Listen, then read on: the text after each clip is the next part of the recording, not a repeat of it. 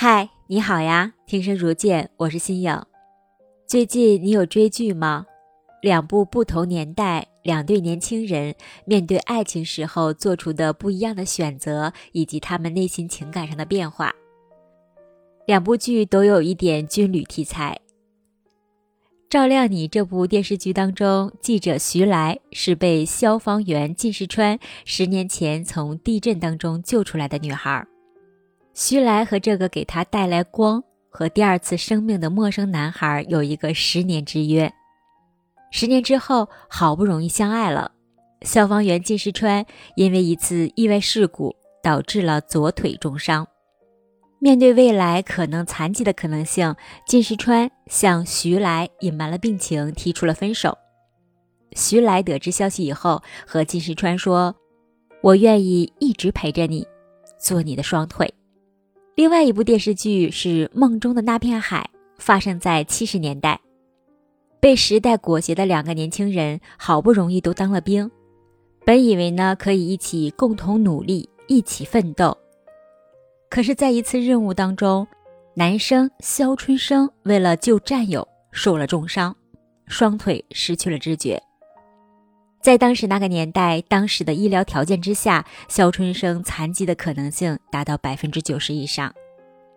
女生贺红玲当时正是文工团团子里边的尖子生，当时正在面临着提干和升职。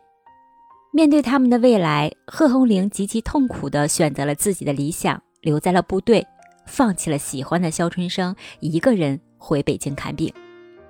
两部热播剧。看的是有一点上头。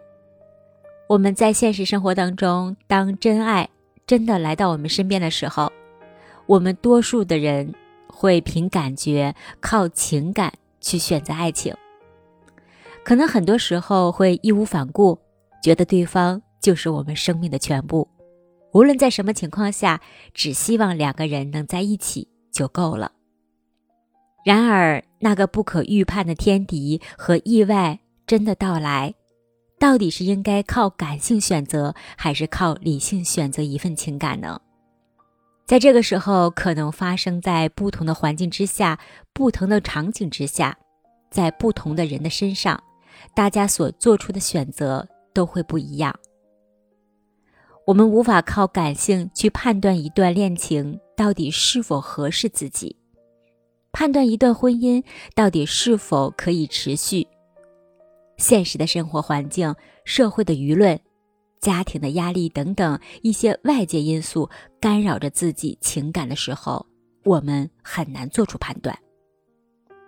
这个时候不得不做出一些理性的思考，用理性来判断一段感情是否可以持续下去。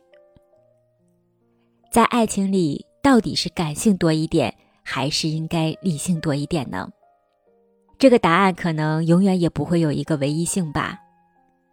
人类的本性就是向往着美好的事物，追求着幸福和快乐的感觉。然而面对现实呢？恋爱中的我们可能会做出很多无奈的决定，比如说，对于梦中那片海中的贺红玲，放弃未来可能残疾的肖春生，坚定的去选择自己的理想。那他的内心是痛苦的。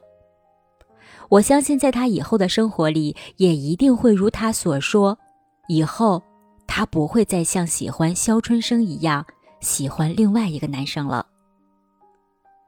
贺红玲的理智，我们不能说他就是错的，也不能说他就是自私的，只是他所处的环境和在那样的悲凉的家庭背景之下，他无法。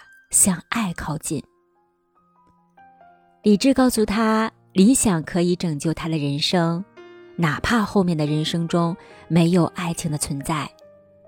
家里的妈妈需要他。